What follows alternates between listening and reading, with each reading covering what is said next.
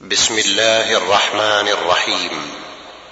الحمد لله والصلاة والسلام على خير خلق الله محمد بن عبد الله وعلى آله وصحبه ومن والاه أما بعد فيسر مكتب الشيخ عبد الكريم بن عبد الله الخضير العلمي بالتعاون مع تسجيلات الراية الإسلامية أن يقدم لكم هذه المادة والتي هي بعنوان معالم في طريق الطلب.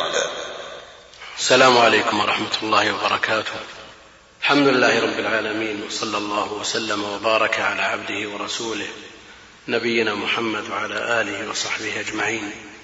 أما بعد فالموضوع موضوع في غاية الأهمية وهو من السعه والطول بحيث لا يمكن أن يحاط به في محاضرة. بل ولا في دورة. وترددت كثيرا. من أين أبدأ وكيف أبدأ؟ هل أنقل لكم ما قاله الله جل وعلا في فضل هذا العلم؟ وما ذكره؟ وما نقل عن رسوله عليه الصلاة والسلام؟ وما ثبت عن سلف هذه الأمة في هذا الباب؟ أو أنقل لكم تجارب في هذا العلم؟ صدرت ممن عانى هذا العلم وتعب في تحصيله المقصود أنني اجتهدت فذكرت أو سأذكر لكم إن شاء الله تعالى بعض النصوص التي تدل على فضل هذا العلم والمراد بهذا العلم مما يشهد همة طالب العلم. وأذكر لكم إن شاء الله تعالى على سبيل الإجمال والاختصار الشديد بعض المعالم التي هي عنوان المحاضرة وما ينبغي لطالب العلم أن يصحبه في هذه الرحلة المباركة وهي طلب العلم الشرعي الشريف. من النصوص التي جاءت في فضل العلم ما قاله المولى جل وعلا يرفع الله الذين آمنوا منكم والذين أوتوا العلم درجات. درجات. ما هذه الدرجات؟ التي يرتفع بها أهل العلم على من سواهم. وهذه الدرجات لا شك أنها متفاوتة. فلكل عالم منها نصيبه فمنهم من يحوز منها أعلى الدرجات ومنهم من هو دون ذلك ومن أعظم ما يستدل به على فضل العلم مما اطلب ابن القيم رحمه الله تعالى في بيانه وشرحه وتوضيحه في كتابه العظيم مفتاح دار السعادة. قوله جل وعلا شهد الله أنه لا إله إلا هو والملائكة وأولي العلم. يمر بها الطالب يقرأها ويمر بها الكبير والصغير ولا تحرك ساكن. هذه الآية. وهي آية عظيمة في فضل العلم وأهله. شهد الله أنه لا إله إلا هو والملائكة وأولي العلم قائما بالقسط لا إله إلا هو العزيز الحكيم. يقول ابن القيم رحمه الله تعالى استشهد سبحانه بأولي العلم على أجل مشهود عليه وهو توحيده وهذا يدل على فضل العلم وأهله من وجوه. ثم ذكر هذه الوجوه أريدها باختصار شديد لأنه أطلب رحمه الله كعادته إذا سأل وأديه في أي مسألة رحمة الله عليه حتى يملأ الخوابي ويبلغ الروابي رحمة الله عليه. وبالمناسبة وقبل أن نفوت هذه المناسبة ينبغي لطالب العلم أن يعنى بكتب هذا الإمام المحقق رحمة الله عليه. الوجه الأول استشهادهم دون غيرهم من البشر.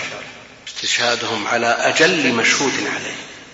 استشهادهم على هذا الأمر العظيم دون غيرهم من البشر. والثاني اقتران شهادتهم بشهادته جل وعلا. والأمر الثالث اقتران شهادتهم أيضا بشهادة ملائكته.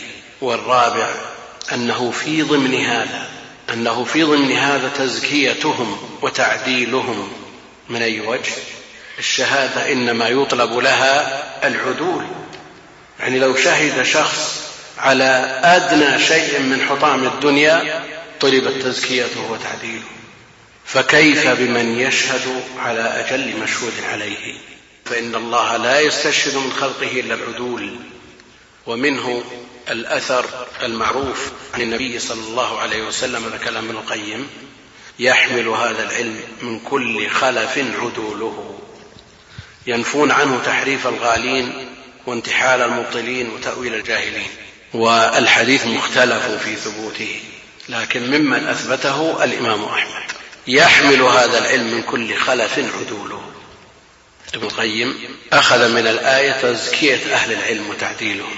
واستشهد بهذا الحديث الذي هو عمدة ابن عبد البر في تعديل أهل العلم وأن كل من عرف بحمل العلم فهو عدل. يحمل هذا العلم من كل خلف عدوله يعني العدول الثقات هم الذين يحملون هذا العلم. والحديث مختلف في ثبوته لكن ممن أثبته الإمام أحمد. فعلى فرض ثبوت هذا الخبر هل يدل على ما ادعاه ابن عبد البر؟ ابن القيم رحمه الله استشهد به على دلالة الآية لكن يدعي ابن عبد البر رحمة الله عليه أن كل من يحمل العلم فهو عدل فهل الواقع كذلك أو لا؟ هل يوجد في واقع الناس على ممر العصور من يحمل العلم الشرعي وهو غير عدل؟ يوجد ولا ما يوجد؟ إذا كيف يقول ابن عبد البر من عرف بحمل العلم فهو عدل؟ يقول الحافظ العراقي رحمه الله تعالى قلت ولابن عبد البر كل من عني بحمله العلم ولم يوهن فهو عدل بقول المصطفى يحمل هذا العلم. لكن خولف خولف من عبد البر في هذه الدعوة لأنه وجد في الواقع من يحمل شيئا من العلم الشرعي بل قد يكون من أعلم الناس وأشدهم استحضار للمسائل العلمية وهو غير عادل. يعني يوجد من يحمل هذا العلم من الفساق ممن يخالف عمله قوله يعني على ثبوت هذا الحديث كيف نجيب عنه؟ هل هذا خبر؟ بمعنى الخبر الذي لا يختلف بل لا بد أن يطابق الواقع أو أن هذا وإن كان لفظه لفظ الخبر فالمراد به الأمر. فيكون الحديث والخبر حث للثقات العدول على حمل العلم بحيث لا يترك مجال للفساق بأن يكون لهم موقع بين أهل العلم بدليل ما جاء في بعض طرقه بلام الأمر ليحمل هذا العلم من كل خلف عدوله ونظير ذلك ليلني منكم أولي الأحلام والنهى.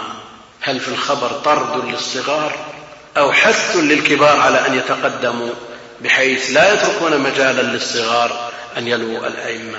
نعم. يوجد في واقع من ينتسب إلى العلم من عنده مخالفات شرعية من عنده مخالفات شرعية. على أنه يمكن أن يقال أن العلم الشرعي لا يحمله إلى العدول الثقات وأن ما يحمله بعض من عندهم مخالفات أو فسق. لا يسمى علم شرعي لأنه وإن استحضر مسائل علمية بأدلتها وعرف مضانها وفهمها على وجهها إلا أنه في الحقيقة ليس بعلم لأن العلم إنما هو ما نفع. العلم إنما هو ما ينفع وما يوصل إلى مرضاة الله جل وعلا. أما مجرد معرفة المسائل العلمية مع مخالفتها هذا وبال على صاحبه نسأل الله السلامة والعافية. وهذا في الحقيقة ليس بعلم. العلم إنما هو ما نفع. نعود إلى كلام ابن القيم في استشهاد العلماء بالآية. يقول الخامس أن الله وصفهم بكونهم أولي العلم وهذا يدل على اختصاصهم به وأنهم أهله وأصحابه ليس بمستعار لهم ليس بمستعار لهم. يعني إذا قلنا للطبيب عالم وقلنا للمهندس عالم وقلنا للمزارع عالم في فنه قلنا للصانع عالم لكن من يقول الله جل وعلا عنه عالم؟ هذه هي الحقيقة التي حث عليها في كتابه وعلى لسان نبيه عليه الصلاة والسلام. فالله سبحانه وتعالى وصفهم بكونهم أولي العلم وهذه هي الحقيقة الشرعية للعلم. السادس أنه سبحانه وتعالى استشهد بنفسه وهو أجل شاهد ثم بخيار خلقه وهم ملائكته والعلماء من عباده ويكفيهم بهذا فضلا وشرفا. والسابع أنه استشهد بهم على أجل مشهود به وهو شهادة أن لا إله إلا الله. أنه استشهد بهم على أجل مشهود به وأعظمه وهو شهادة أن لا إله إلا الله. والعظيم القدر إنما يستشهد على الأمر العظيم. لا شك أنه إنما يستشهد على الأمر العظيم. أكابر الخلق وساداتهم لو كان لك مبلغ يسير على شخص تأتي إلى علم تلقاهم يشهدون لك تذهب بهم إلى المحاكم وتحضرهم وتأخذ مواعيد من القضاة وترددهم على أمر يسير؟ لا إنما يطلب مثل هؤلاء الملأ علية القوم يطلبون للأمور الكبيرة. ولا شك أنك تفضل ترك ما لك من حق. على استشهاد مثل هؤلاء الكبار إذا كان شيئا يسيرا. يقول الثامن أنه سبحانه جعل شهادتهم حجة على المنكرين فهم بمنزلة أدلته وبراهينه الدالة على توحيده. جعل شهادتهم حجة على المنكرين يعني من أنكر الربوبية من أنكر الألوهية من يشهد عليه يشهد عليه من أثبتت شهادته في هذه الآية. التاسع أنه سبحانه أفرد الفعل المتضمن لهذه الشهادة منه ومن ملائكته ومنهم يعني من أهل العلم. أفرد الفعل المتضمن لهذه الشهادة. شهد الله أنه لا إله إلا هو والملائكة والعلم فهي شهادة واحدة على مشهود به واحد. وإن كان للخالق ما يخصه وللمخلوق ما يخصه. لم يعطف شهادتهم بفعل آخر غير شهادته. ما قال شهد الله أنه لا إله إلا هو وشهد ملائكته وشهد العلماء. لا. وهذا يدل على شدة ارتباط شهادتهم بشهادته. وهذا يدل على شدة ارتباط شهادتهم بشهادته. فكأنه سبحانه شهد لنفسه بالتوحيد على ألسنتهم وأنطقهم بهذه الشهادة. فكان هو الشاهد بها لنفسه إقامة بمعنى أنه شهد هو بنفسه وإنطاقا وتعليما وهم الشاهدون بها له إقرارا واعترافا وتصديقا وإيمانا. العاشر أنه سبحانه جعلهم مؤدين لحقه عند عباده بهذه الشهادة. يعني حق الله جل وعلا على العباد. ما حق الله على العباد؟ أن يعبدوه ولا يشركوا به شيء. وهذا هو معنى لا إله إلا الله. هذا هو معنى شهادة لا إله إلا الله. أنه جعلهم مؤدين لحقه عند عباده بهذه الشهادة. فإذا أدوها فقد أدوا الحق المشهود به فثبت على الخلق الإقرار به وكان ذلك غاية سعادتهم في معاشهم ومعادهم. وكل من ناله الهدى بشهادتهم وأقر بهذا الحق بسبب شهادتهم فلهم من الأجر مثل أجره. هم بهذه الشهادة أقاموا هذا الحق. بهذه الشهادة أقاموا هذا الحق. فمن عمل بهذا الحق يكون لهم من الأجر مثل أجر هذا الذي عمل بهذا الحق. لأن الدال على خير كفاعله. وهذا فضل عظيم لا يعرف قدره إلا الله جل وعلا. وكذلك كل من شهد به عن شهادتهم فلهم من الأجر مثل أجره أيضا. فهذه عشرة أوجه في هذه الآية. وهذا يدلنا على أمر عظيم جدا وهو عظم أجر من عني بهذه الشهادة. عظم أجر من عني بهذه الشهادة وهي شهادة أن لا إله إلا الله. فبينها للناس ودعاهم إليها. ووضحها وكشف شبهات من نقضها أو أتى بما يناقضها بقصد أو غير قصد وبهذا تنال الإمامة في الدين اقتداء بالأنبياء والرسل وعلى رأسهم سيدهم نبينا محمد عليه وعلى آله وصحبه أفضل الصلاة وأتم التسليم. الذي مكث في مكة ثلاث عشرة سنة يقرر هذه العقيدة الصافية من خلال شهادة أن لا إله إلا الله. وسار على دربه أئمة الإسلام من الصحابة والتابعين وسلف هذه الأمة. ومن تبعهم على مر القرون وأنتم من خلال سماعكم ومطالعاتكم. من نال الإمامة بالدين بغير الدعوة إلى هذه الشهادة الخالصة الصافية؟ وجد من برز في العلوم كلها لكن عنده شيء يخل بصفاء هذه الشهادة لا يكتب له من نباهة الذكر واشتهار الأمر والاقتداء به مما يجعل أجره يجري مئات السنين بعد وفاته بقدر ما يناله من حقق هذه الشهادة ودعا إليها. من آخر من دعا إليها مع صفاء الدعوة على ما جاء عن الله وعن رسوله عليه الصلاة والسلام وجاهد دونها وكشف شبهات من أتى بما ينقضها الإمام المجدد شيخ الإسلام محمد بن عبد الوهاب.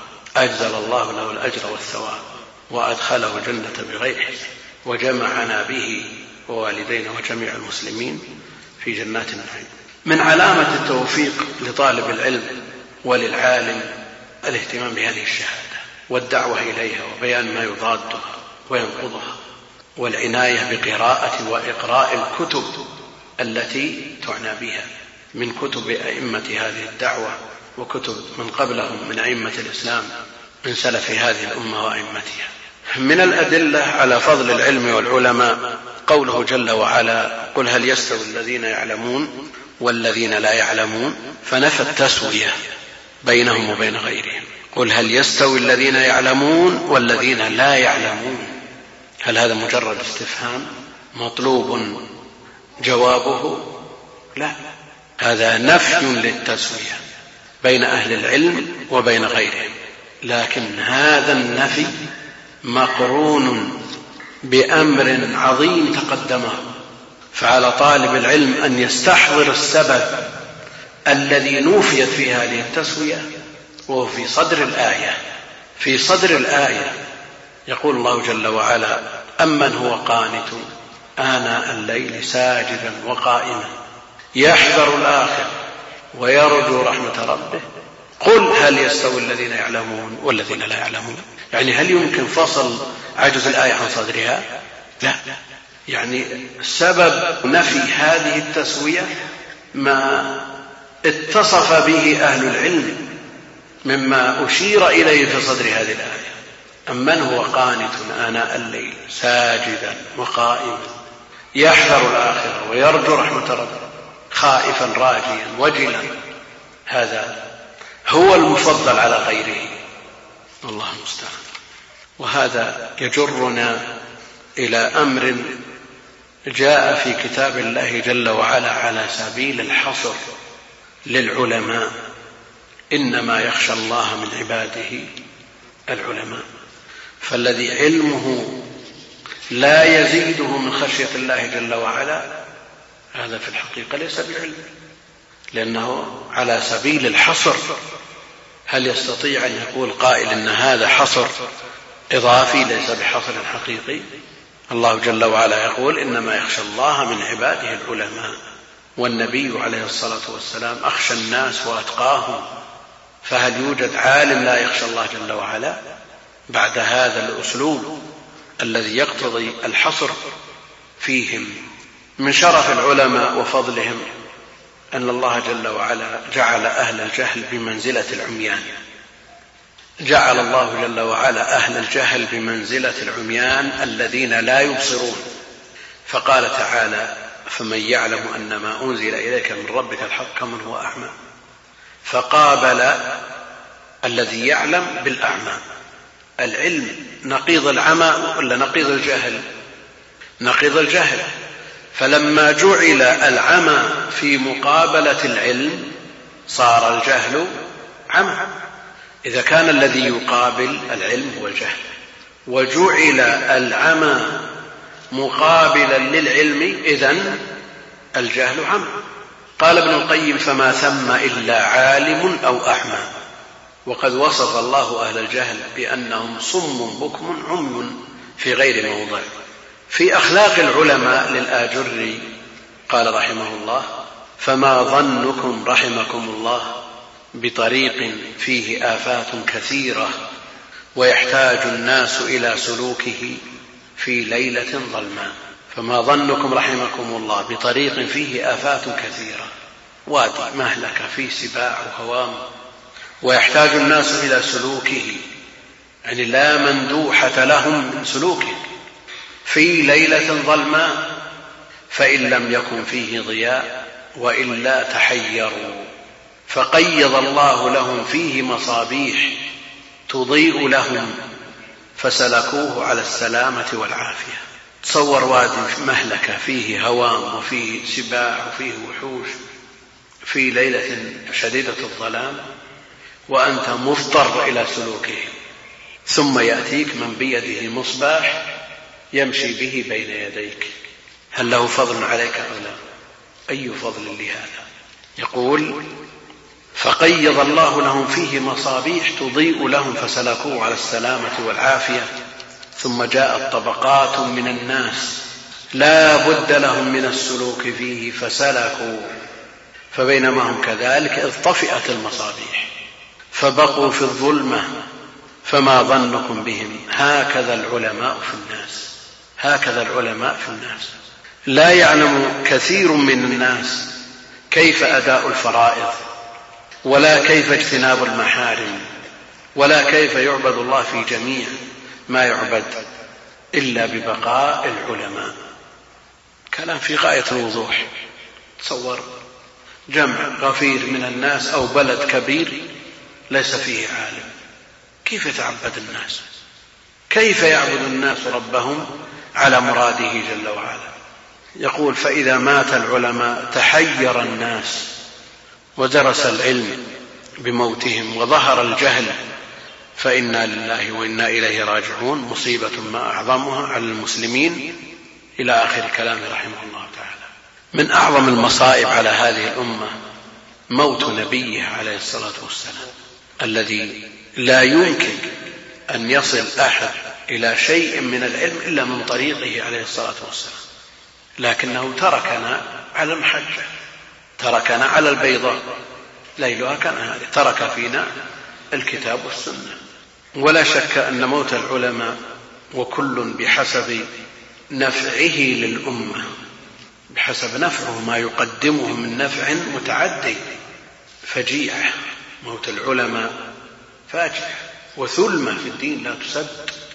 وأدركتم شيء من هذا بموت بعض العلماء الراسخين في هذه البلاد وفي غيرها.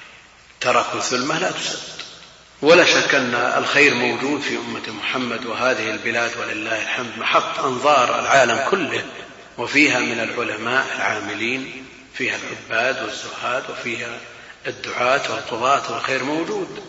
وطلاب العلم لا يحصرهم عدد ولله الحمد وجلهم ولله الحمد والمنة على الجادة. والله المستعان. ومن شرف العلماء أن الله جل وعلا أمر بسؤالهم والرجوع إلى أقوالهم فقال تعالى فاسألوا أهل الذكر إن كنتم لا تعلمون.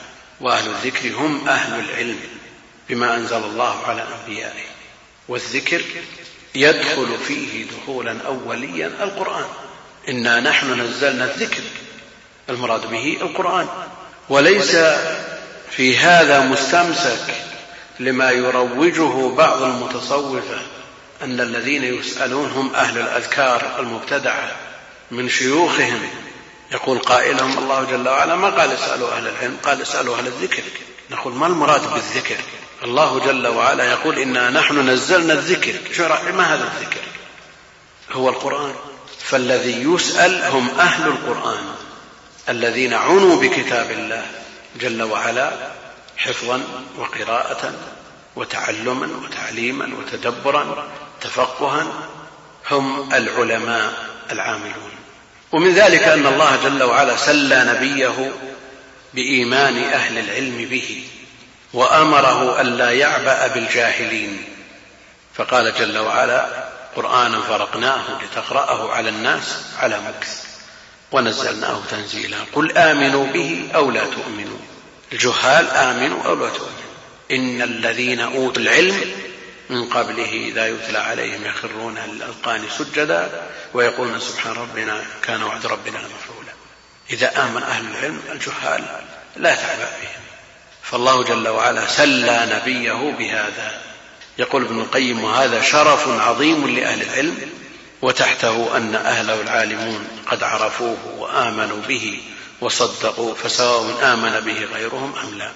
ومن ذلك أن الله سبحانه وتعالى مدح أهل العلم وأثنى عليهم وشرفهم بأن جعل كتابه آيات بينات في صدورهم وهذه خاصة ومنقبة لهم دون غيرهم. فقال تعالى بل هو آيات بينات في صدور الذين أوتوا العلم وما يجحد بآياتنا إلا الظالمون. فالذي ليس في صدره شيء من القرآن هل يمكن أن يقال إنه من أهل العلم؟ بل هو آيات بينات في صدور الذين أوتوا العلم. الذي ليس في جوفه شيء من القرآن ليس من أهل العلم قطعا. لكن أهل العلم يقررون في أبواب الاجتهاد من كتب الأصول أنه لا يلزم حفظ القرآن كاملا للاجتهاد. والاجتهاد علم المجتهد هو العالم الحقيقي. لكنه يقبح بمن يتصدى لإقراء الناس وإفتائهم وتعليمهم ألا يكون حافظا لكتاب الله جل وعلا.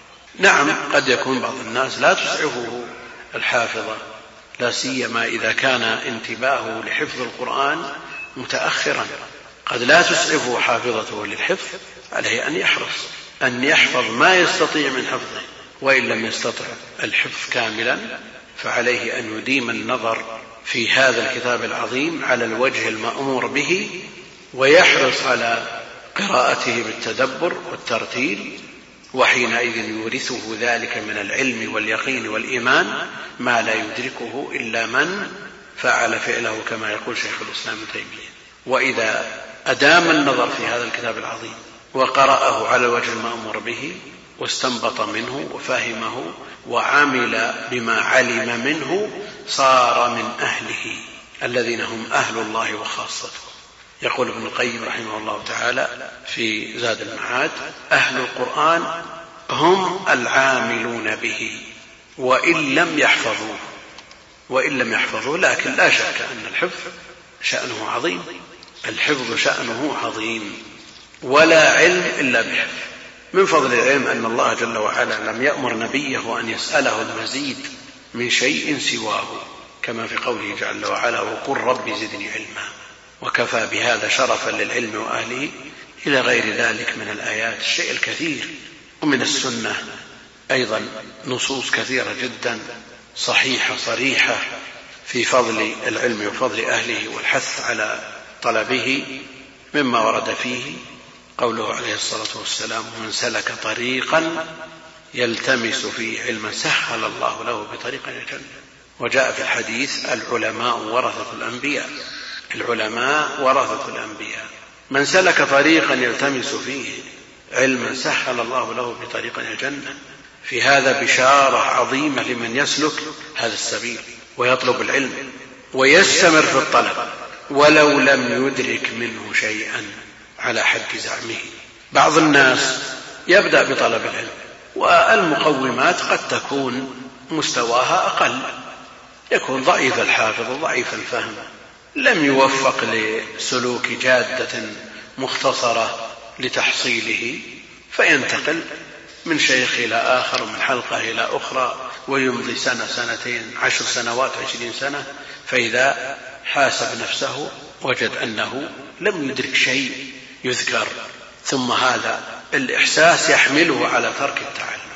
نقول يا أخي تسهيل طريق الجنة مربوط ببذل السبب ولم يربط بالنتيجة. ابذل السبب واسلك هذا الطريق. التمس العلم.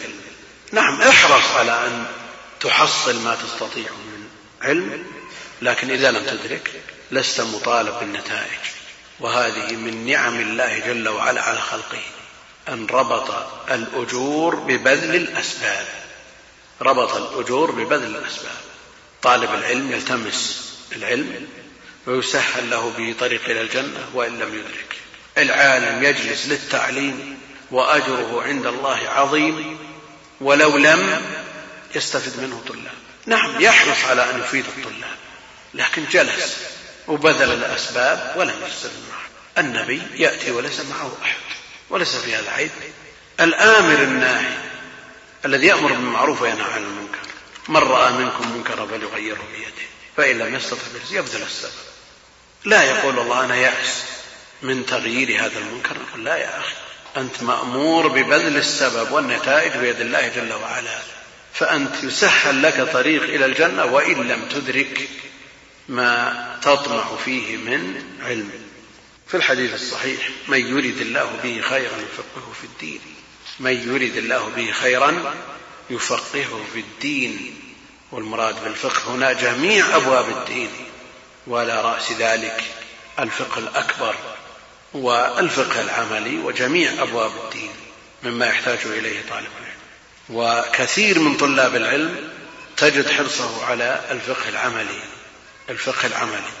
لكن الأبواب الأخرى كثير منها مهجور ونصيبها لو استعرضنا الجداول جداول الدروس يعني في الرياض على سبيل المثال حدود خمسمائة درس أسبوعي.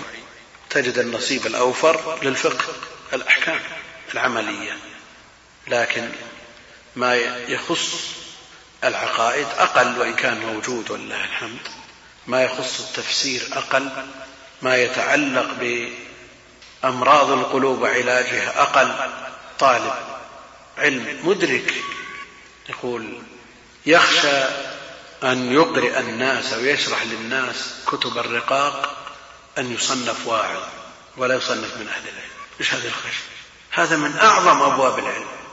هب أن الناس تعلموا وفقهوا لكن ما الذي يحدوهم إلى العمل إلا مثل هذه الأبواب؟ فعلى طالب العلم وقبل ذلك على العالم أن تكون نظرته إلى العلم أشمل وأوسع وأن يعلم الناس جميع أبواب الدين. ما المراد بالعلم الذي ذكرنا فضله في النصوص؟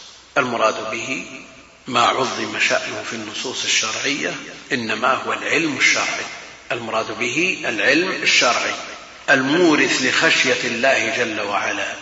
المورث لخشية الله جل وعلا كما في قوله تعالى إنما يخشى الله من عباده العلماء. أي إنما يخاف من الله جل وعلا من علم قدرته وسلطانه. وهم العلماء قاله ابن عباس. يقول ابن القيم في مدارج السالكين الخشية أخص من الخوف. الخشية أخص من الخوف فإن الخشية للعلماء بالله كما في الآية فهي خوف مقرون بمعرفة. خوف مقرون بمعرفة. قال النبي عليه الصلاة والسلام إني أتقاكم لله وأشدكم له خشية. ولا شك أن من كان بالله أعرف كان منه أخوف. وأخشى وله أتقى. قد يقول قائل هل الأولى أن يتجه الناس كلهم لتحصيل العلم الشرعي ويترك ما سواه من العلوم التي تنفع في أمور الدنيا؟ العلوم الدنيوية الأخرى النافعة مما يحتاجه المسلمون كالطب والهندسة والزراعة والصناعة وغيرها. هذه كغيرها من الحرف حرفة من الحرف.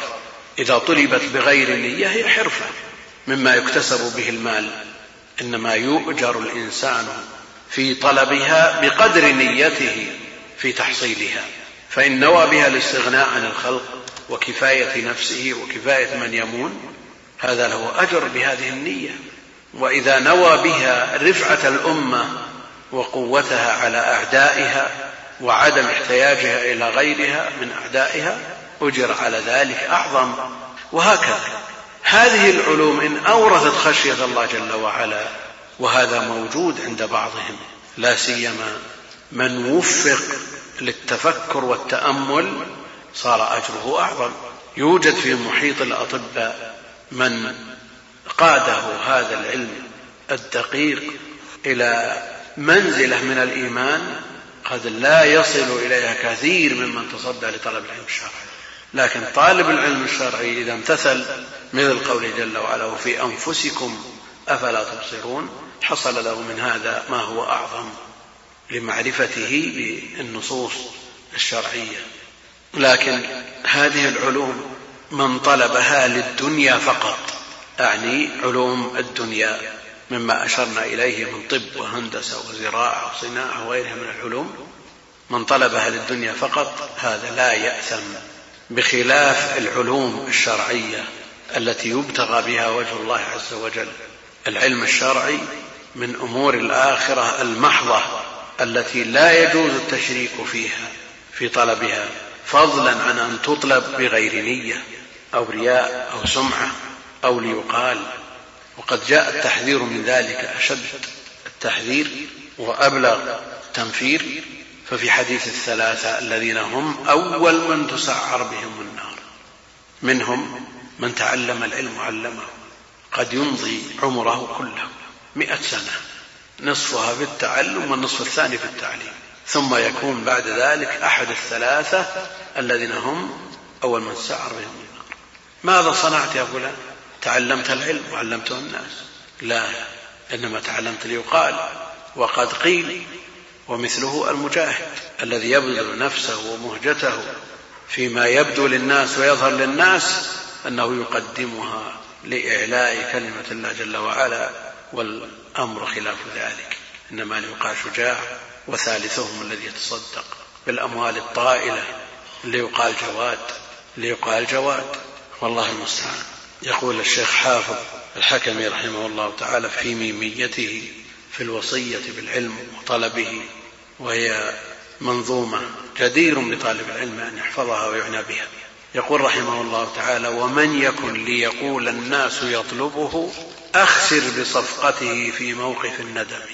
فالإنسان عليه أن يتفقد هذه النية فالنية شرود. يأتي ليطلب العلم ثم يغفل عن هذه النية فتشرد. ومن يكن ليقول الناس يطلبه أخسر بصفقته في موقف الندم. فليطلب العلم. طالبه مخلصا لله عز وجل مبتغيا به وجه الله جل وعلا والدار الآخرة. وليحذر من المراءات والممارات. يقول الشيخ حافظ أيضا رحمه الله إياك واحذر ممارات السفيه به كذا مباهاة أهل العلم. لا تروني ليحذر طالب العلم أيضا الكبر يحذر طالب العلم الكبر. يعني إذا كان ممن أوتي مزيد من حفظ أو فهم لا يتكبر على غيره لأن المتكبر يصرف عن الإفادة من العلم الشرعي لا سيما ما يتعلق بالقرآن الكريم الذي هو أصل العلوم كلها. كما قال جل وعلا سأصرف عن آياتي الذين يتكبرون في الأرض بغير حق. سأصرف عن آياتي الذين يتكبرون في الأرض بغير حق. المتكبر يصرف عن الاستفادة وبهذا رد مفتي حضرموت الشيخ عبد الرحمن بن عبيد الله السقاف رد على من اتهم شيخ الإسلام ابن تيمية بالكبر لأن بعض من ترجم له نبذه بالكبر. شيخ الإسلام إمام من أئمة المسلمين إمام علم وعمل وتواضع وتقوى ونشر العلم وجهاد في سبيل الله ويأتيك من ينبذه بمثل هذا. ماذا قال؟ مفتي حضرموت عبد الرحمن بن عبيد الله السقاف. له محاضرة ألقاها في تحقيق الفرق بين العالم بعلمه وغيره. نفى الكبر عن شيخ الإسلام ابن تيمية. قد يكون ممن يختلف مع شيخ الإسلام في بعض الأمور لكنها كلمة حق. نفى الكبر عن شيخ الإسلام ابن تيمية واستند في نقض كلامه كلام الذي ادعى هذه الدعوة إلى أنه رأى القرآن على طرف لسانه وأسلة قلمه. كيف ييسر القرآن لمثل هذا وفي شيء من الكبر وعلق الإمام البخاري عن مجاهد لا يتعلم العلم مستحي ولا مستكبر. لا يتعلم العلم مستحي ولا مستكبر. مستحي بالياء بيائين مستحي ولا مستكبر. لا شك أن الذي يستحي والمراد بالحياء الحياء العرفي لا الحياء الشرعي لأن الحياء في الشرع خير كله والحياء لا يأتي إلا بخير لكن الحياء في عرف الناس الذي يمنع من تحصيل العلم ويمنع من إنكار المنكر ويمنع من توجيه الناس ونصحهم وإرشادهم مثل هذا مذموم وحينئذ لا يدرك من العلم من اتصف بهذا الوصف وهو الحياء الذي يمنع قد يجلس الطالب وفي نفسه أشياء مشكلة فيستحي أن يسأل الشيخ أو بمن لفظ آخر يخجل أن يسأل الشيخ. فتستمر هذه الإشكالات عنده فكيف تنجلي هذه المشكلات إلا بالسؤال؟ ولا مستكبر. قد يستكبر ويستنكف ويترفع عن أن يسأل هذا السؤال بين الناس ويظهر للناس أنه فوق مثل هذا السؤال وبهذا يحرم العلم. مما يتعين على طالب العلم الحذر منه العجب والإعجاب ورؤية النفس. ولا شك أن هذا من الأمراض المقيتة. فإذا كان الإنسان إذا أعجب بما أوتي من أمور الدنيا قد يعطى الإنسان من هذه الدنيا الشيء الكثير ويستفيد منه في أمور دينه ودنياه. لكن متى يذم؟ إذا طغى. ومتى يطغى أن رآه استغنى؟ يعني إذا رأى أنه استغنى.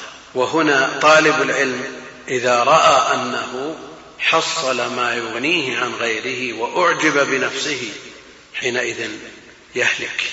إذا وصل إلى هذه المرحلة لا شك أنه وصل إلى مرض مزمن يحتاج إلى علاج قوي.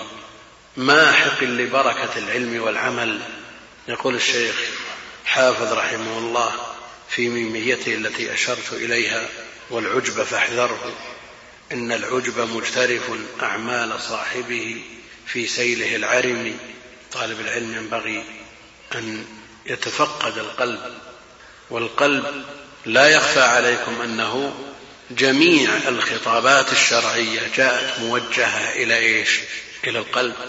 ألا وإن في الجسد مضغة. إذا صلحت صلح الجسد كله وإذا فسدت فسد الجسد كله ألا وهي القلب. يوم لا ينفع مال ولا بنون إلا من أتى الله بقلب سليم. فالقلب على طالب العلم أن يعنى به ويترفع عن هذه الأمراض والأدواء. أيضا على طالب العلم أن يطرح الكسل ويشمر عن ساعد الجد في الطلب. فإن العلم لا ينال براحة الجسم. نقله الإمام مسلم عن يحيى بن أبي كثير. العلم لا يستطاع براحة الجسم.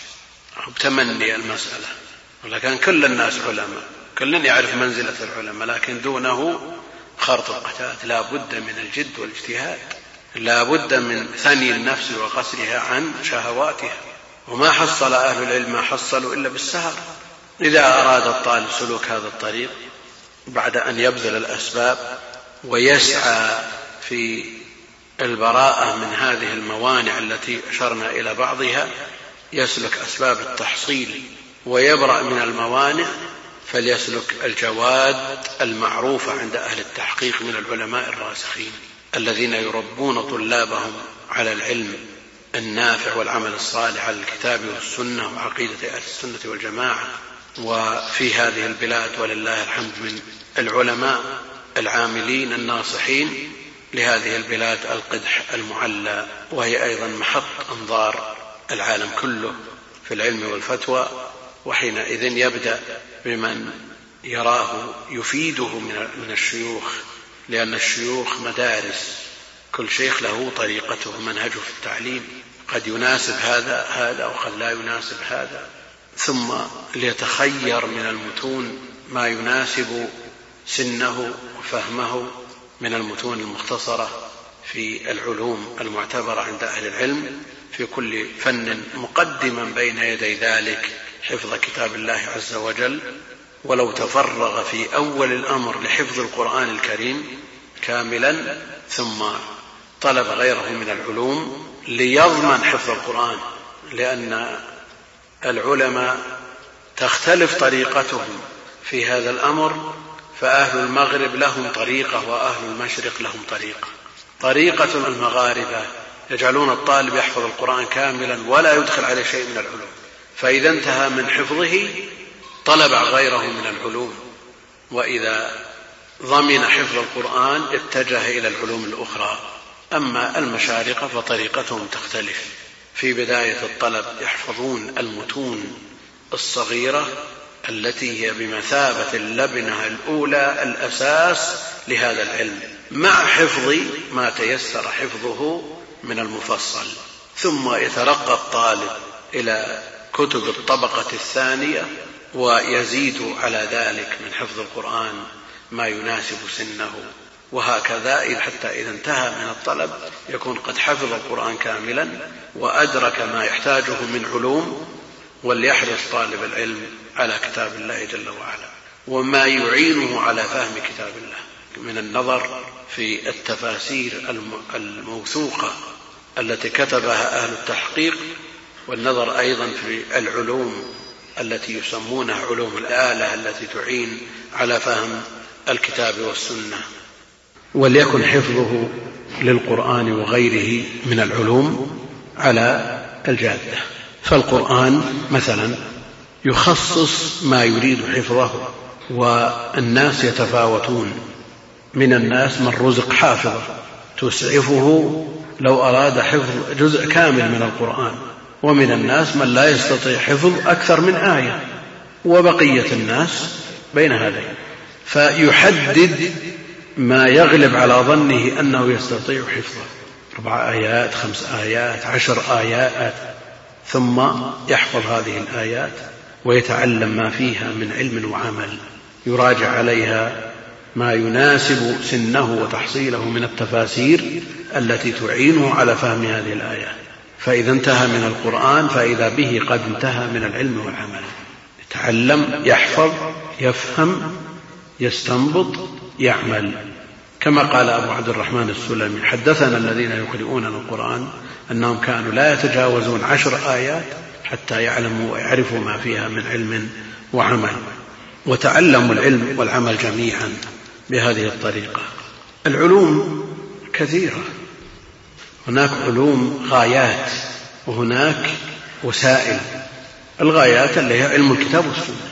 الوسائل ما يعين على فهم الكتاب والسنة. وليأخذ من كل فن ما يناسبه ويتدرج في كل فن. والعلماء كتبوا في هذا المجال وأكثر. وفي مناسبات كثيرة تحدثنا عن هذا الموضوع فلا أريد أن نطيل فيه. لكن إذا اختار الشيخ واختار الكتاب عليه أن يحفظ المقطع الذي يراد شرحه في هذا اليوم.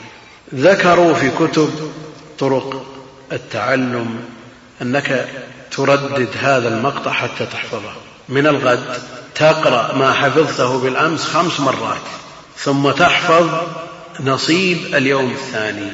في اليوم الثالث تكرر ما حفظته في اليوم الأول أربع مرات وما حفظته في اليوم الثاني خمس مرات ثم تزيد نصيب اليوم الثالث ثم في اليوم الرابع نصيب الأول اليوم الأول ثلاث مرات والثاني أربع مرات والثالث خمس مرات وهكذا. تبدأ تترك في اليوم السادس تترك نصيب اليوم الأول في اليوم السابع تترك نصيب الثاني. لو ضمنته كم كررته من مرة؟ وهذه طريقة مجربة ونافعة. فإذا حفظ الطالب هذا النصيب والشيخ عبد القادر بدران ذكر طريقة لتحضير الدروس نافعة لكن مع الأسف الشديد أن كثير من الطلاب لا يعرف الكتاب إلا عند الشيخ في حلقة الدرس. ومثل هذا قل أن يفلح قل أن يفلح. الشيخ عبد القادر يقول رحمه الله تحفظ المقدار المحدد مع مجموعة خمسة ستة يكون من الطلاب الجادين الذين يناسبونك في فهمك وفي مستواك العلمي ثم كل واحد ينفرد بمفرده ويشرح ما حفظه من غير الرجوع إلى الشروح. يشرح المقطع يشرح. فإذا شرحه قرئ الشرح على هذا الكتاب وكل واحد معه شرحه ثم إذا تبين له خطأ في فهمه وفي شرحه صحح. بهذه الطريقة لن يتكرر الخطأ مرة ثانية. خلاص اجتث الخطأ من أساسه. ثم بعد ذلك راجعوا الحواشي وتناقشوا في الشرح والحواشي. بعد ذلك يذهبون إلى الشيخ يمثلون بين يديه بكل أدب وتواضع واحترام. لا يجي الطالب نافش النفس يقول أنا خلاص أنا من بحاجة شيخ أنا حفظت وقرأت الشرح والحاشي وش عنده؟ لأن بعض الطالب يأتي بهذه النفسية وحينئذ لن يستفيد من الشيخ. بعض الطلاب قد يحضر عند بعض الشيوخ يوم يومين ثلاثة عشرة ثم يتركه إيش السبب؟ الله ما استفدت ترددت على هذا الشيخ ما, ما أشوف فيه فائدة تذكر. وقد يكون هذا الشيخ من, من الأكابر من العلماء الكبار. لكن هذا الطالب بيطلع ما عند الشيخ في يوم وفي يومين وفي عشرة. يصبر. ولا شك أن كل من الشيخ والطالب لا بد من أن يتعرضا لمرحلة امتحان. حتى إذا تجاوز هذه المرحلة وفقا وسددا الشيخ أيضا قد يجلس لإقراء الطلاب وتعليمهم. يجلس أول يوم يجلس عنده عشرة مثلا. اليوم الثاني ينقصون يصيرون خمسة. اليوم الثالث يصيرون اثنين. الشيخ يراجع حساباته ويترك. يقول يا أخي لا تترك. هذه مرحلة امتحان. أنت استمر. أنت لو استأجرت من يقرأ عليك بالدراهم. ما هو كثير. خل يقرأ عليك اثنين ثلاثة ما يخالف. لأن يهدي الله بك رجلا خير لك من حمر النعم. لكن أنت إذا تجاوزت هذه المرحلة أبشر. وقد أدركنا بعض شيوخنا ما عندهم إلا طالب واحد ليس من أهل هذه البلاد. والآن بالمئات بل بالألوف الحضور عندهم. وأحد الناس يأتي إلى هذا الشيخ الذي يحضره الأكابر من العلماء ومن القضاة ومن الدعاة يأتي من صغارهم يقول الله ما ما مسكت شيء ما في فائدة إذا كان إذا كنت جاي لتطلب العلم بهذه النفسية من الآن يا أخي لن لن تحصل شيء. على كل حال العلوم لا بد أن يأخذ طالب العلم من كل من كل علم منها بطرف فيعنى بكتاب الله وما يختم الكتاب وليكن لسنة نبيه عليه الصلاة والسلام النصيب الأوفر على الجادة المعروفة يبدأ بالكتب المتون الصغيرة المختصرة إلى أن يترقى إلى الكتب المسندة. الأصلية. يقرأ أيضا يتفقه على مذهب معين وليست هذه دعوة إلى التقليد لا. إنما هي دعوة إلى المنهجية وسلوك الجادة في طلب العلم. بعض الناس يسمع يسمع نقول أو يسمع غيرنا نقول اقرأ في زاد المستقنع أو في دليل الطالب. يظن نظن هذه الكتب دساتير لا يحاد عنها لا هي كتب البشر. نعم. لكن كيف تتحدد معالم العلم وأنت لست على جادة؟ يقول بعضهم أنه يتفقه من الكتاب والسنة. يا أخي أنت مبتدئ. كيف تتعامل مع الكتاب والسنة؟ عرفت عندك من العلم ما يعينك على فهم الكتاب والسنة؟ عرفت العام والخاص والمطلق والمقيد؟ عرفت كيف تتعامل مع النصوص؟ عرفت الناسخ من المنسوخ ما عرفت. تفقه على كتاب مختصر. احفظ مسائله وتصور هذه المسائل بدقة. اقرأ الشروح واحضر الدروس وفرغ الأشرطة واستدل لهذه المسائل. يعني مو مفترض من طالب علم أن يحفظ أقوال جافة بدون أدلة لا. العلم قال الله قال رسوله. استدل لهذه المسائل. وانظر من وافق المؤلف على هذه الأحكام مع النظر في أدلتهم وتحليلاتهم. وانظر من خالف وانظر دليل المخالف ووازن بين الأدلة. بهذا تخرج عالم. وما تقول تفقه من الكتاب والسنة ما عندك شيء. طيب ما الذي في الكتاب من تفصيلات أحكام الصلاة؟ فضلا عن غيرها وأن تقول تفقه من الكتاب؟ نعم. إذا قرأت في السنة وأنت لا تعرف مطلق ولا مقيد ولا ناسخ ولا منسوخ كيف؟ تعرف مثال رددناه مرارا يقرأ الطالب المبتدئ باب الأمر بقتل الكلاب ثم يخرج بالمسدس فإذا رأى كلب قتله. طيب الدرس من الغد باب نسخ الأمر قتل الكلاب. كيف يتفقه مثل هذا؟ لا بد من الجواد المعروفة عند أهل العلم. قد يقول قائل هذه الكتب لا توجد في عصر السلف إنما أخذوا من النبي عليه الصلاة والسلام مباشرة تفقه يا أخي إذا كنت في مستواهم في فهمهم هم يفهمون يفهمون اللفظ كيف يراد اللفظ العام اللفظ الخاص العام المخصوص العام الذي أريد به الخصوص أنت ما تفهم شيء ما زلت مبتدئ في حكم العامي. بهذه الطريقة إذا سلكها الطالب بإذن الله ما ينهي كتاب مختصر من المختصرات من المتون المتينة المعروفة عند أهل العلم. لا يأتي إلى كتاب سهل والمشقة كما هو معروف ليست مقصودة لذاتها في الشرع لكن الكتاب المتين يربي طالب علم. هو الذي يجعلك تبحث عن معاني هذا الكتاب ومنطوقه ومفهومه وإلا فالمشقة ليست مطلوبة لذاتها كتاب سهل تقرأه؟ طيب إيش يثبت؟ ما الذي يثبت في الذهن من قراءة كتاب ميسر؟ ما يثبت شيء. لكن إذا كان الكتاب فيه معاناة فيه صعوبة هذا يثبت بإذن الله. وإلا ما الذي يجعل طلاب العلم يعانون زاد المستقنع من ألف إلى يومنا هذا وهو من أعقد الكتب؟ مختصر خليل عند المالكية الغاز. ومع ذلك هو عمدتهم يعني هذا هذا الاعتماد جاء من فراغ. اعتماد المالكية على خليل خطأ مو صحيح. لأنه كتاب يربي طالب علم. وكثير من الأخوان يعتمد على مؤلفات معاصرين وكتابات سيالة. هذه لا تحتاج إلى معاناة ولا منك مجرد ما تترك الكتاب. وش يعلق بذهنك منه؟ لكن الكتاب الصعب الذي السطر منه يحتاج إلى معاناة مراجعة شروح حواشي وسؤال مشايخ وتفريغ أشرطة هنا يثبت العلم. على كل حال ما يركز عليه مسألة الإخلاص الإخلاص والحرص وملازمة الشيوخ واستشارتهم قبل ذلك التقوى. الله ويعلمكم الله. التقوى من أهم وسائل تحصيل العلم. فيتقي الله جل وعلا طالب بفعل ما أمر به وترك ما نهي عنه ولينشغل بعيوبه عن عيوب غيره. أما إذا انشغل بعيوب الناس والقيل والقال هذا لا يدرك علم. هناك أيضا أمور ووصايا لكن الوقت لا يسعف في استقصائها ولا استيعابها. وهناك أيضا أشرطة حول آه، كيف يبني طالب العلم مكتبته وكيف يقرأ المطولات كيف يقرأ المختصرات. هي موجودة في الأسواق يستفيد منها طالب العلم. والله المستعان.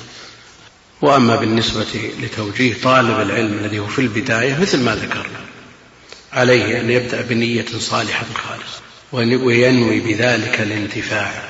وما يوصله إلى الله جل وعلا وما يبتغى به وجهه وأن يعبد الله جل وعلا كما أراد على مراده. لا يتعبد بجهله ينوي بطلب العلم رفع الجهل عنه وعن غيره ممن هو تحت يده أو بقربه أو يستطيع إيصال الخير إليه.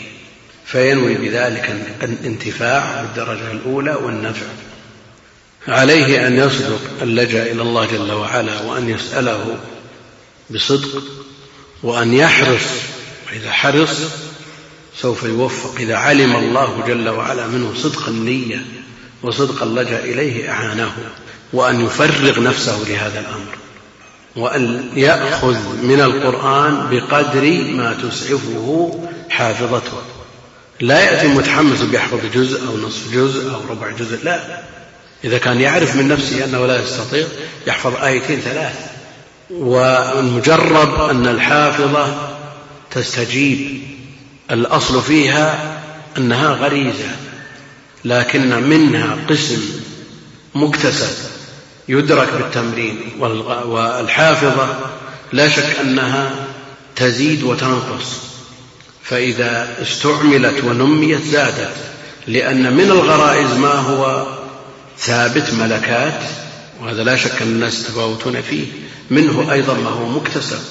وعامة أهل العلم يرون أن الحافظة في الصغر أقوى منها في الكبر وهي تنقص تدريجيا كغيرها من القوى البدنية. والذي يقرره الماوردي في أدب الدنيا والدين أن الحافظة عند الكبير والصغير واحدة لا تزيد ولا تنقص. واحدة عند الصغير ست سبع عشر سنوات وعند ستين سبعين سنة. لكن الذي يجعل الكبير ما يحفظ التشتت تشتت الذهن. لو انجمع ذهن الكبير كما انجمع ذهن الصغير لحفظ. ولذا على من أراد الحفظ أن يجمع نفسه وأن ينزوي في مكان للحفظ. العلم يقولون ينبغي أن يكون مكان الحفظ ضيق. لئلا ينتشر البصر فيتشتت الذهن. فإذا كان المكان ضيق أعان على الحفظ. بينما يقول للفهم نعم يجلس في مكان فسيح يجلس في مكان فسيح. على كل حال على الإنسان أن يأخذ العلم بالتدريج. وأشرنا إلى أن الناس يتفاوتون. أعرف شخص قرأ شرح ابن رجب لما ظهر شهر واحد عشرة مجلدات. وأجزم أنه استوعب منه تسعين بالمئة. وشخص آخر قرأه لستة أشهر وأعرف عنه أنه ما استوعب منه ولا عشرة بالمئة وذلك فضل الله يؤتيه من يشاء وهذه نعم. ومنح إلهية كغيرها من المنح. لكن ليس الشأن أن تمنح هذه النعمة. الشأن أن تستغل هذه النعمة وتشكر الله جل وعلا على هذه النعمة. لأن النعم إذا شكرت زادت إذا استعملت فيما خلقت له هذا هو شكره. ولا بعض الناس يتفاوتون. أحد البصر عنده ستة على ستة وزميله البصر عنده ستة على ستين والثاني يستفيد من بصره أكثر مما يستفيده الأول. بل قد يتضرر الأول من بصره أكثر مما لدى الأعمى لا شك أن هذه نعم تحتاج إلى شكر. فالذي أوتي هذه النعم من قوة إدراك قوة فهم قوة حفظ قوة سمع قوة بصر عليه أن يشكر قوة بدن عليه أن يشكر هذه النعم ويوظفها فيما يرضي الله جل وعلا. الثاني بالمقابل عليه أن يبذل السبب لتحصيل ما يستطيع تحصيله وحينئذ يكون في مصف الأول.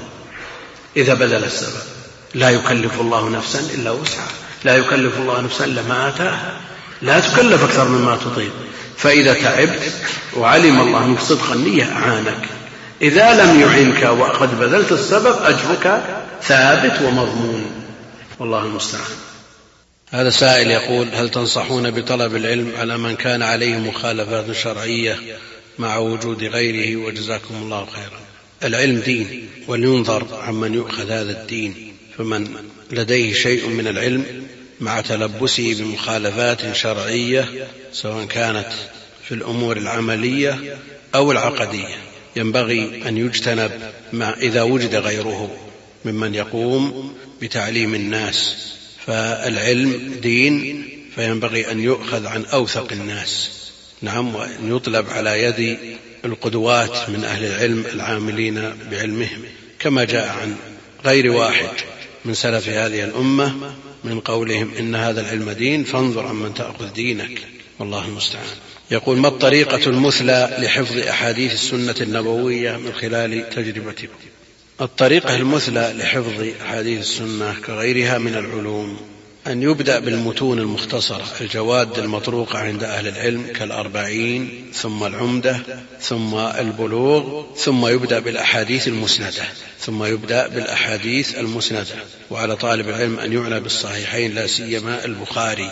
فإذا أتقن البخاري قراءة ودرسا وتحليلا ومراجعة للشروح ينتقل بعده إلى صحيح مسلم ثم السنن الأربعة. بادئا بأبي داود ثم الترمذي ثم النسائي ثم ابن ماجه. قد يقول قائل وهذا يكثر السؤال عنه وهي الاعتماد على المختصرات. يوجد في الساحة مختصرات كثيرة لصحيح البخاري ويوجد مختصرات لصحيح مسلم وكذلك للسنن الأربعة. أقول المختصرات هذه لا شك أن المختصرين اجتهدوا في تقريب ما في هذه الكتب الأصول بين يدي طلاب العلم. لكنهم حذفوا من هذه الأصول ما قد يكون طالب العلم بأمس الحاجة إليه والذي أقترحه على إخواني المتعلمين أن يبدأوا بالمتون مثل ما ذكرنا الجواد المعروفة الأربعين ثم العمدة ثم البلوغ أو المحرر بعد ذلك ينتقلون إلى الكتب المسندة فيبدأون بالبخاري وإذا أرادوا الاختصار فليتولى طالب العلم الاختصار بنفسه والاختصار من قبل طالب العلم. صحيح أنه يحتاج إلى وقت لكن ليس بكثير أن ينفق على صحيح البخاري سنة مثلا في ضبطه ومعاناته ومراجعة الشروح عليه ثم بعد ذلك اختصاره. والاختصار سهل ميسر بأن يعمد الطالب إلى الحديث الأول. فينظر في إسناده ومتنه وما ترجم به الإمام البخاري عليه وما أردف الترجمة من آثار فيأتي إلى الحديث المسند الأصل في الباب وينظر في إسناده وينظر في أطرافه ويراجع هذه الأطراف وينظر إلى أكمل هذه الأطراف سواء كان الموضع الأول أو الثاني أو الثالث أو السابع أو العاشر لأن البخاري يكرر الأحاديث. فيثبت هذا اللفظ الكامل. وبعده ينظر في اختلاف الأسانيد وصيغ الأداء ويثبت ما هو بحاجته من هذه الأمور وبعد ذلك إذا انتهى من هذا الكتاب على هذه الطريقة وصار علمه بما حذف كعلمه بما أثبت لا ينتهي من صحيح البخاري إلا ولديه رصيد كبير من معرفة الأحاديث الثابتة بل من أصح الأحاديث عن النبي صلى الله عليه وسلم ورصيد كبير من أوثق الرجال الرواة الذي هم رواة أصح الكتب بعد كتاب الله جل وعلا صحيح البخاري. فإذا انتهى من هذه الطريقة وصار على علم بما حذف كعلمه بما أثبت لأن المختصر إذا تولاه غيره يحذف أشياء. وبالتجربة وجدنا المختصرين حذفوا أشياء طلاب العلم بأمس الحاجة إليها. هناك أخبار وهناك آثار لا يعتني بها المختصرون لأن المختصرون على الأحاديث المرفوعة. إذا انتهى طالب العلم من هذه الطريقة وعرف الآثار وعرف الأخبار وعرف التوجيهات وعرف تفسير البخاري وشرحه لألفاظ الأحاديث الغريبة وألفاظ ما, ما له نظير في القرآن نعم. وفهم تراجم البخاري وربط بينه وبين ما ترجم عليه وعرف كيف استنبط البخاري هذا الحكم من هذا الحديث لا ينتهي من هذا الكتاب إلا ولديه أهلية لمعرفة ما دونه من الكتب.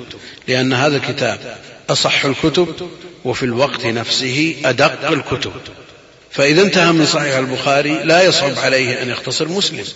فمسلم يجمع الأحاديث بطرقه وألفاظه في موضع واحد. ولا يكلف الطالب أن ينظر بين هذه الطرق وهذه الألفاظ في وقت قصير جدا ويقتصر على أوفاها وأتمها.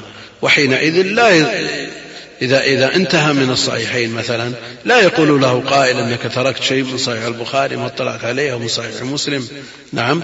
وإذا أردنا أن نقارن بين الأصول والمختصرات بمثال واحد. فمثلا صحيح البخاري في كتاب الرقاق أورد فيه 193 حديث. فيه ما يزيد على 150 ترجمة في كتاب الرقاق. هذه التراجم استنباطات وتوجيهات. نعم أردف هذه الاستنباطات منه رحمه الله بأخبار نادرة عالية عن سلف هذه الأمة من الموقوفات والمقطوعات. ثم بعد ذلك دعمها بالحديث الأصل المسند الذي هو أس الباب وأساسه وعليه العمدة. نعم. الذي يراجع المختصرات محروم من هذه الأمور كلها. وإذا رجعنا إلى مختصر الزبيدي وجدناه مختصر من 193 حديث على سبعة أحاديث. إذا أراد طالب العلم أن ينظر في كتاب الرقاق من صحيح البخاري واعتنى بالمختصر ماذا فاته من الخير؟ من تراجم وأخبار وآثار عن الصحابة والتابعين إضافة إلى هذه الأحاديث التي استنبط منها البخاري هذه الأحكام وحذفها المختصر لأنها مرت في أبواب سابقة. وهذا مثال واحد. وليس بكثير أن يتعب طالب العلم على صحيح البخاري سنة أو سنتين لأنه ما ينتهي من صحيح البخاري إلا وبقية كتب السنة من أيسر الأمور عليه. ويكون لديه رصيد كبير مما صح عن النبي عليه الصلاة والسلام ورصيد أيضا من الآثار من أقوال الصحابة والتابعين ومن فقه البخاري الشيء الذي لا يخطر على البال في الدقة والغزارة والعمق وأيضا من الرواة الذين هم أعلى آه، الرواة اللي هم رجال أصح الكتب بعد كتاب الله جل وعلا. هذه نصيحتي لطلاب العلم فيبدأ بالبخاري ثم مسلم ثم بسنن أبي داود سنن أبي داود عليه المعول عند الفقهاء حتى قال جمع من أهل العلم أنه يكفي المجتهد. فإذا عني بالصحيحين وعرف بعد ذلك ما في سنن أبي داود من الأحاديث بأسانيدها على الطريقة السابقة ويختصر هذه الأحاديث نعم. وينظر في صحيحها وضعيفها إن كانت لديه آلية التصحيح والتضعيف بنفسه أو يقلد من يثق به من أهل العلم ممن تولى ذلك. فهذه طريقة أحسبها ناجحة. ثم بعد ذلك يأتي إلى سنن الترمذي وفيه من العلوم الشيء الذي لا يخطر على بال. فيه النقول فيه فقه الصحابة وفيه فقه التابعين وفيه الأخبار بأسانيدها وفيه فقه الإمام الترمذي بالتراجم وفيه أيضا إشارة إلى بعض العلل وفيه سؤالات عن بعض الأحاديث وسؤالات عن بعض الرواة. ثم بعد ذلك ينتقل إلى المرحلة المرتبة الخامسة لسنن النساء وسنن النساء في غاية الصعوبة. إذا تجاوز المراحل الأربع لا يتجاوزها بالطريقة التي شرحتها إلا وقد تأهل للنظر في سنن النسائي بتراجمها التي هي علل واختلافات على الرواة واستنباطات مما أودعه الإمام النسائي في كتابه. ثم بعد ذلك يختم بسنن ابن ماجه. وفيه أحاديث ضعيفة وفي رواة ضعفاء لكن هو بالطريقة السابقة صار لديه أهلية للنظر ولديه رصيد من الأحاديث الصحيحة يستطيع أن يحكم بواسطتها على الأحاديث الضعيفة لوجود المخالفة والتعارض بين ما صح وما لم يصح. وأيضا آه، يكون لديه أيضا رصيد من الرواة المتكلم فيهم ويراجع على هؤلاء الرواة كتب الرجال عن رواة الكتب كلها. فبهذه الطريقة يثبت العلم إن شاء الله تعالى. وإذا صرف على الكتب الستة خمس سنوات ست سنوات هذا ليس بكثير العمر يمضي من غير أن يشعر الإنسان ويمضي بالقيل والقال ويمضي مع التعب في تحصيل العلم على غير جادة. وتكون عنايته بكتاب الله جل وعلا فوق ذلك كله وليفرض لكتاب الله وما يعينه على فهم كتاب الله جل وعلا من سنام وقته. لا يجعل القرآن فضلا ويجعل الوقت وقت النشاط والذروة للعلوم الأخرى. يعتني بكتاب الله جل وعلا ثم بسنة نبيه عليه الصلاة والسلام ويستنبط من الكتاب والسنة ويراجع أقوال أهل العلم من فقهاء الأمصار في مواضع الاتفاق والخلاف ولا ينسى العقائد مما كتبه العلماء الموثوقون. ما كتبه العلماء الموثوقون من المتقدمين والمتأخرين. يقول ما قولكم في من يذم الآخرين بحجة أنهم لا يطلبون العلم؟ ما قولكم في من يذم الآخرين بحجة أنهم لا يطلبون العلم؟ طالب العلم ينبغي أن ينظر إلى نفسه بعين الازدراء وأنه لا يزال طالب علم مبتدئ وليجزم أنه كلما تقدمت به السن وازداد تحصيله من العلم زادت معرفته لنفسه وحينئذ ينظر إلى الناس بما يليق بهم من متعلمين ومن عوام. نعم. وقد أمرنا أن ننزل الناس منازلهم لكن لا يعني هذا أننا نزدر الآخرين فلان لا يطلب العلم. ونشاهد بعض الناس يجلس في بيوت الله جل في بيت الله جل وعلا في المسجد. يجلس في المسجد. ثم بعد ذلك عينه إلى الآخرين. فلان لماذا لا يقرأ؟ فلان لماذا جالس يتكلم فيما لا يعنيه؟ وفلان يتبعه نظره حتى يخرج من المسجد؟ إيش معنى هذا يا أخي؟ لو الإنسان انشغل بعيوبه وترك عيوب الناس. نعم لا يمنع من هذا من أن يسدي النصح لإخوانه. نعم ويمحضهم النصيحة. والذي لا يقرأ يقول له يا أخي استغل وقتك في فيما ينفعك واحرص على ما ينفعك. لكن هو ينزل الناس منازلهم ويعرف قدر نفسه وأنه مهما أوتي من العلم والعمل فإنه لا يزال في بداية وأنه طالب علم في حكم المبتدئ وأن الإنسان ضعيف وأنه ظلوم جهول ومهما بلغ من العلم والإحاطة به والاطلاع والفهم والحفظ لن يخرج عن قوله جل وعلا وما أوتيتم من العلم إلا قليلا. يقول في استقبال الصيف هناك دورات تقام وتعنى بحفظ الكتب الصحاح مثل الصحيحين وذلك بمدة قصيرة مدة شهرين ونحوه فهل توصون طالب العلم بذلك؟ أقول آه، طريقة طلب الحديث على الطريقة التي شرحتها من أنفع ما يكون. وليس المسألة مسألة وقت. المقصود أن الإنسان تأتيه منيته وهو يعبد الله جل وعلا. ومن خير ما يعبد به الله جل وعلا العلم الشرعي. نعم من أفضل العبادات العلم الشرعي. نعم هذه لا لا يعني أن الإنسان يتراخى في الطلب وتفوته الأوقات وتفوته الفرص من غير أن يحفظ ويسوف له.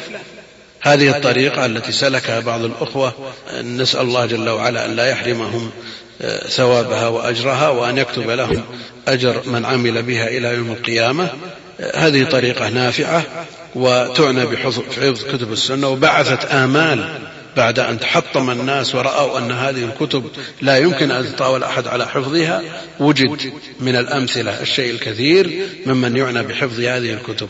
لكن المقرر أن ما يحفظ بسرعة يفقد بسرعة. وطريقة تعلم السنة على الطريقة التي شرحتها سابقا من أنفع الطرق. لكن إذا كان الإنسان لا يصبر على مثل الطريقة التي شرحتها وأراد حفظ مختصرات الكتب الستة في أقصر مدة هذا لا شك أنه خير. وهذه طريقة ووسيلة من طرق التحصيل.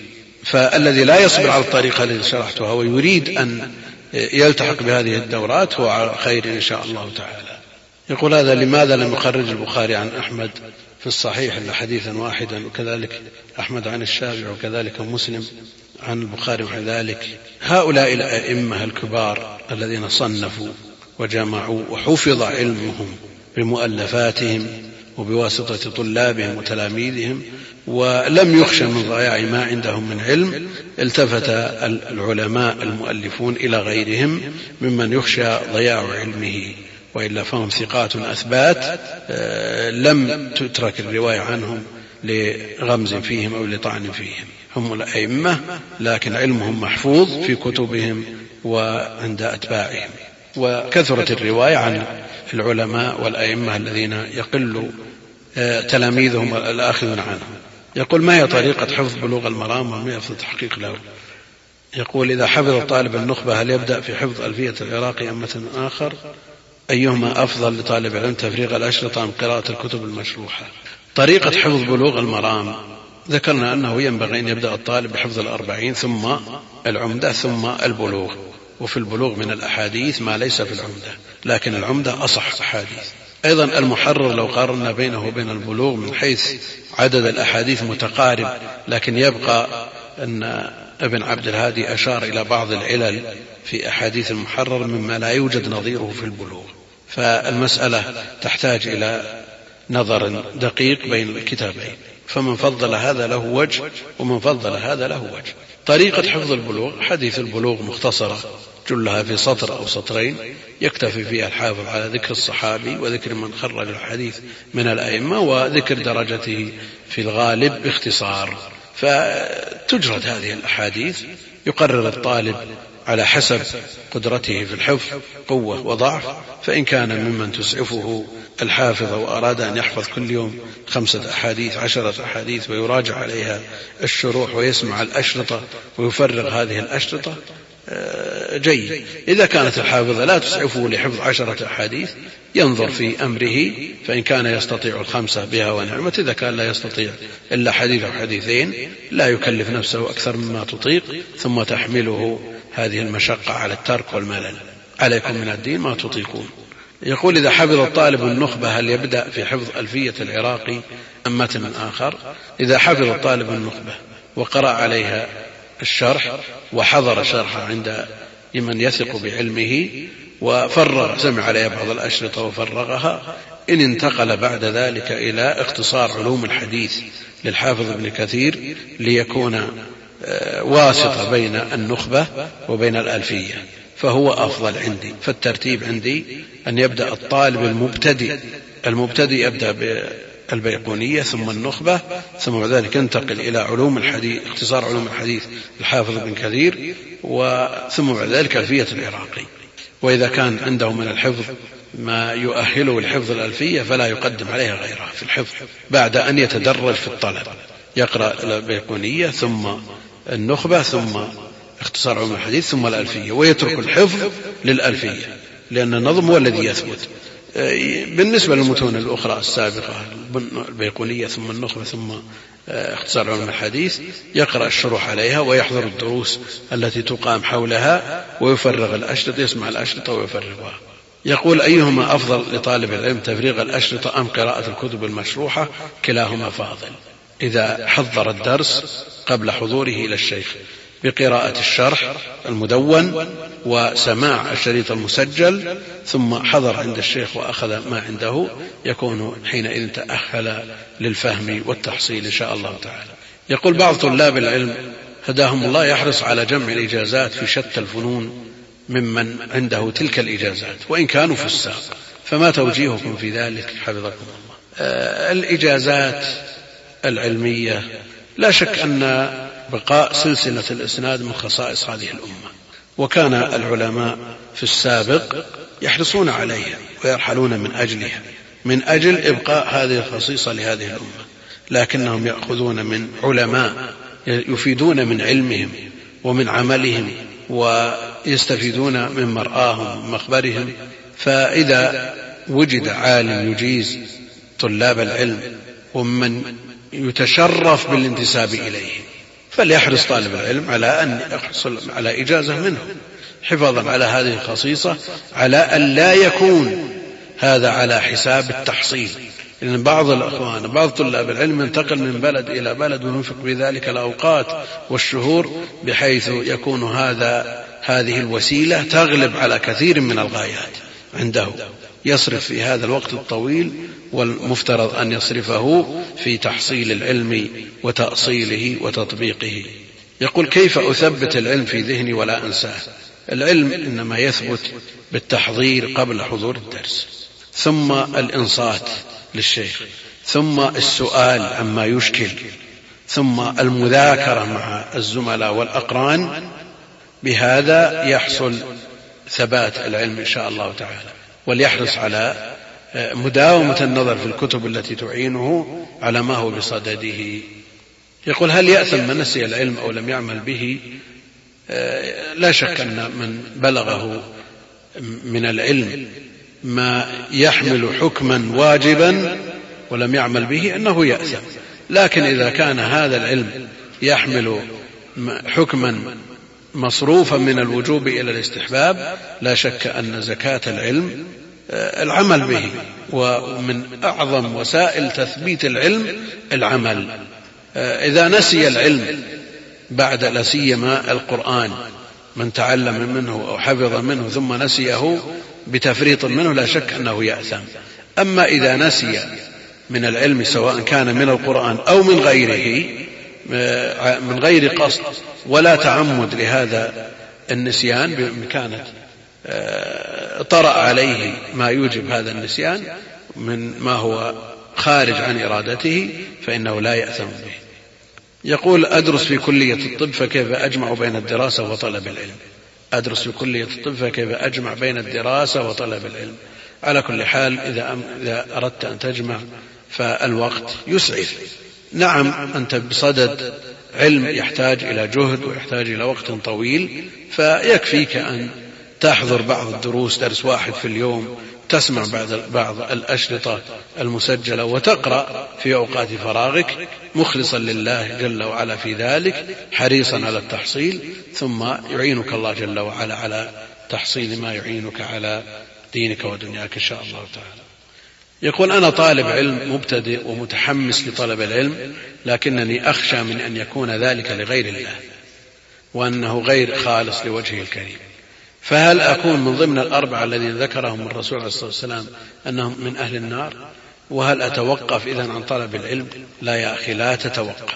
لا تتوقف عن طلب العلم والترك ليس بحل. إنما عليك أن تتابع وعليك أن تحرص على التحصيل وعليك أن تجاهد نفسك في تحصيل النية الصالحة. عليك أن تطلب العلم مخلصا لله جل وعلا وعليك أن تعرف أن هذا العلم من أمور الآخرة التي لا تقبل التشريك بل يجب أن لا سيما إذا كان العلم من علوم الآخرة التي يبتغى بها وجه الله جل وعلا فإنه لا يجوز حينئذ أن تطلب لغرض الدنيا أو لمراءات الناس. ومر في المحاضرة ما يجيب عن هذا السؤال لكن الترك ليس حلا.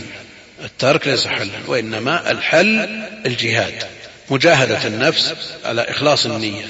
يقول هناك شبهة ترد على بعض الطلاب وخصوصا المبتدئين ويلتحق بالدرس وقد انتصف فيه الشارح. كان يلتحق بدرس له فترة قبله فالبعض يقول لا أحضر إلا في بداية الدرس من أول الكتاب. فتفوت الشهور والشهور بانتظار هذا الدرس آه، الجديد. أقول هذا من لا شك أنه من تلبيس الشيطان. وتثبيطه عليك أن تحرص على الإفادة من أهل العلم الكبار سواء كانوا في أوائل الكتب وهذا أولى إن لم يتيسر ذلك فمن أواسطها وأواخرها. وكلما سنحت فرصة في ابتداء درس جديد احرص عليه. وبإمكانك استدراك ما فاتك الأشرطة المسجلة وتفريغها على هذه الكتب. وبهذا تجمع بين أوائل الكتب وأواسطها وأواخرها. وإذا صدقت في قصدك وأخلصت لله جل وعلا أعانك والله المستعان. يقول حدثونا عن الجلد والصبر في الطلب. من قرأ في سير الأئمة والعلماء وجد من ذلك العجب العجاب. وجد من ذلك العجب العجاب. فهم ينفقون الأوقات الطويلة ولا يعرفون الدعة والراحة. الليل يقسم أثلاث ينام ثلث ويكتب ثلث ويقرأ ويصلي ثلث. النهار كذلك. بعضهم يحضر في اليوم 12 درس. في اليوم الواحد 12 درس. من يطيق مثل هذا في مثل زمانه؟ نعم يوجد من يقرأ في هذا الزمان في اليوم 12 ساعة ويحضر دروس. ويوجد أيضا من في هذا الزمان من يداوم الدوام الرسمي من ثمان إلى ثنتين ونصف أو من سبع ونصف إلى ثنتين ونصف. يعني جل الوقت. وهو بحاجة إلى وقت راحة. وهو أيضا مطالب بالعبادات ومطالب بالمستحبات من النوافل كعيادة المرضى وتشييع الموتى.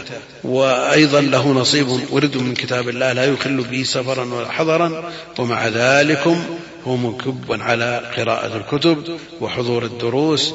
وإذا رضي الله جل وعلا وعلم صدق العبد ورضي عنه أعانه ووفقه. إذا رضي الله جل وعلا وبارك فحدث ولا حرج. والأمر موجود إلى يومنا هذا. لا يقال أن البركات انتهت. نعم. لا شك أن البركة في وقت عند المتقدمين لعدم وجود الملهيات والمغريات والصوارف أظهر لكنها موجودة الآن. يعني من جلس في مثل أيام الصيف من صلاة الصبح إلى الساعة التاسعة والعاشرة يجد من اللذة وطول الوقت وانشراح الصدر وإنجاز ما لا ينجزه في أيام ولا يعرف هذا إلا من جربه. يقول قد يقرأ طالب العلم في كتب أهل العلم لكن لا يضبط المادة المقروءة فبعد قراءته الكتاب لا يحس بالقدر المطلوب من الاستفادة في من هذا الكتاب من حل هذه المشكلة. آه، طالب العلم إذا قرأ والمراد بذلك قراءة الجرد للمطولات. نعم قد يحس إذا انتهى من الكتاب يراجع نفسه يحاول يستذكر فلا يذكر لكنه عنده من المخزون ما تسعفه به حافظته. والدليل على ذلك أنه لو بحث مسألة في وقت من الأوقات وقد مرت عليه في هذا الكتاب تذكر هذه المسألة. قد لا تثور هذه المسألة بنفسها وإنما تثور بالإثارة. فإذا بحثت هذه المسألة فوجد أن عنده ما يجعله يتصورها ولو لم يكن على وجه كامل. إنما يعرف أن هذه المسألة بحثت في الكتاب الفلاني وأن خلاصة البحث كذا. ولا يعني هذا أن طالب العلم ييأس ويترك القراءة بل عليه أن يستمر بالقراءة ولو أحس بهذا الإحساس. لكنه أنا واثق بأن عنده من التحصيل الشيء الكثير وإن لم يحس به بنفسه. يقول هل لا بد لطالب العلم أن يتخصص في علم من العلوم كان يتخصص في علم الحديث أو العقيدة أو غيرها أو أنه يطلب العلوم كلها. لا شك أن الإلمام بجميع العلوم أمنية لكن هل تتحقق هذه الأمنية؟ طالب العلم المبتدئ عليه أن يأخذ من كل علم بطرف يحفظ بالمتون كلها ما يجعله أرضية وأساس وقاعدة ينطلق منها. ثم إذا تجاوز ما يطلب للطبقة الأولى. إذا تجاوز ما يطلب للطبقة الأولى من طبقات المتعلمين المبتدئين إلى الطبقة الثانية وهو على هذه الطريقة طريقة العموم والشمول نعم إذا أراد أن يتخصص بعد مجاوزة ما صنف وخصص لطلاب الطبقة الثانية أراد أن يتخصص في علم من العلوم يرى أن ذلك أنفع له أو الحاجة داعية. أو الحاجة داعية إلى مثل هذا التخصص فلا بأس. وإن كان الاستيعاب لجميع العلوم الشرعية لأن العلوم الشرعية مترابطة والمفترض في العالم الذي يؤهل نفسه لخدمة الأمة أن يكون متفننا جامعا بين الفنون كلها. ولذا لا يمكن أن يتصدى لكتاب الله جل وعلا من تخصص في علم العلوم فقط. لا بد أن يكون ملما بجميع العلوم.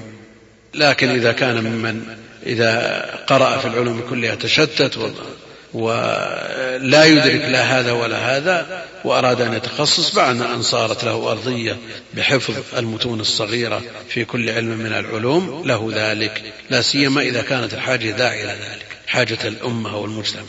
على كل حال على طالب العلم أن يخلص النية لله جل وعلا في طلبه وأن يصدق اللجأ إليه جل وعلا لإعانته وتوفيقه لسلوك الطريق القويم وإعانته وأن يكثر من الدعاء لأن يهديه الله جل وعلا إلى ما اختلف فيه من الحق لأن الأقوال كثيرة والنصوص فيها شيء من ظاهره التعارض وأهل العلم تبعا لمثل هذا التعارض في الظاهر وإلا في الباطن لا يوجد تعارض بين النصوص. لا شك أن ألفهم تختلف فعلى الإنسان أن يسأل الله جل وعلا أن يهديه لما اختلف فيه من الحق بإذنه كما جاء في دعاء الاستفتاح في صلاة الليل. والله أعلم وصلى الله وسلم وبارك على عبده ورسول نبينا محمد وعلى آله وصحبه أجمعين. جزى الله فضيلة الشيخ خير الجزاء على ما قدم. ونفعنا بما سمعنا. والسلام عليكم ورحمة الله وبركاته.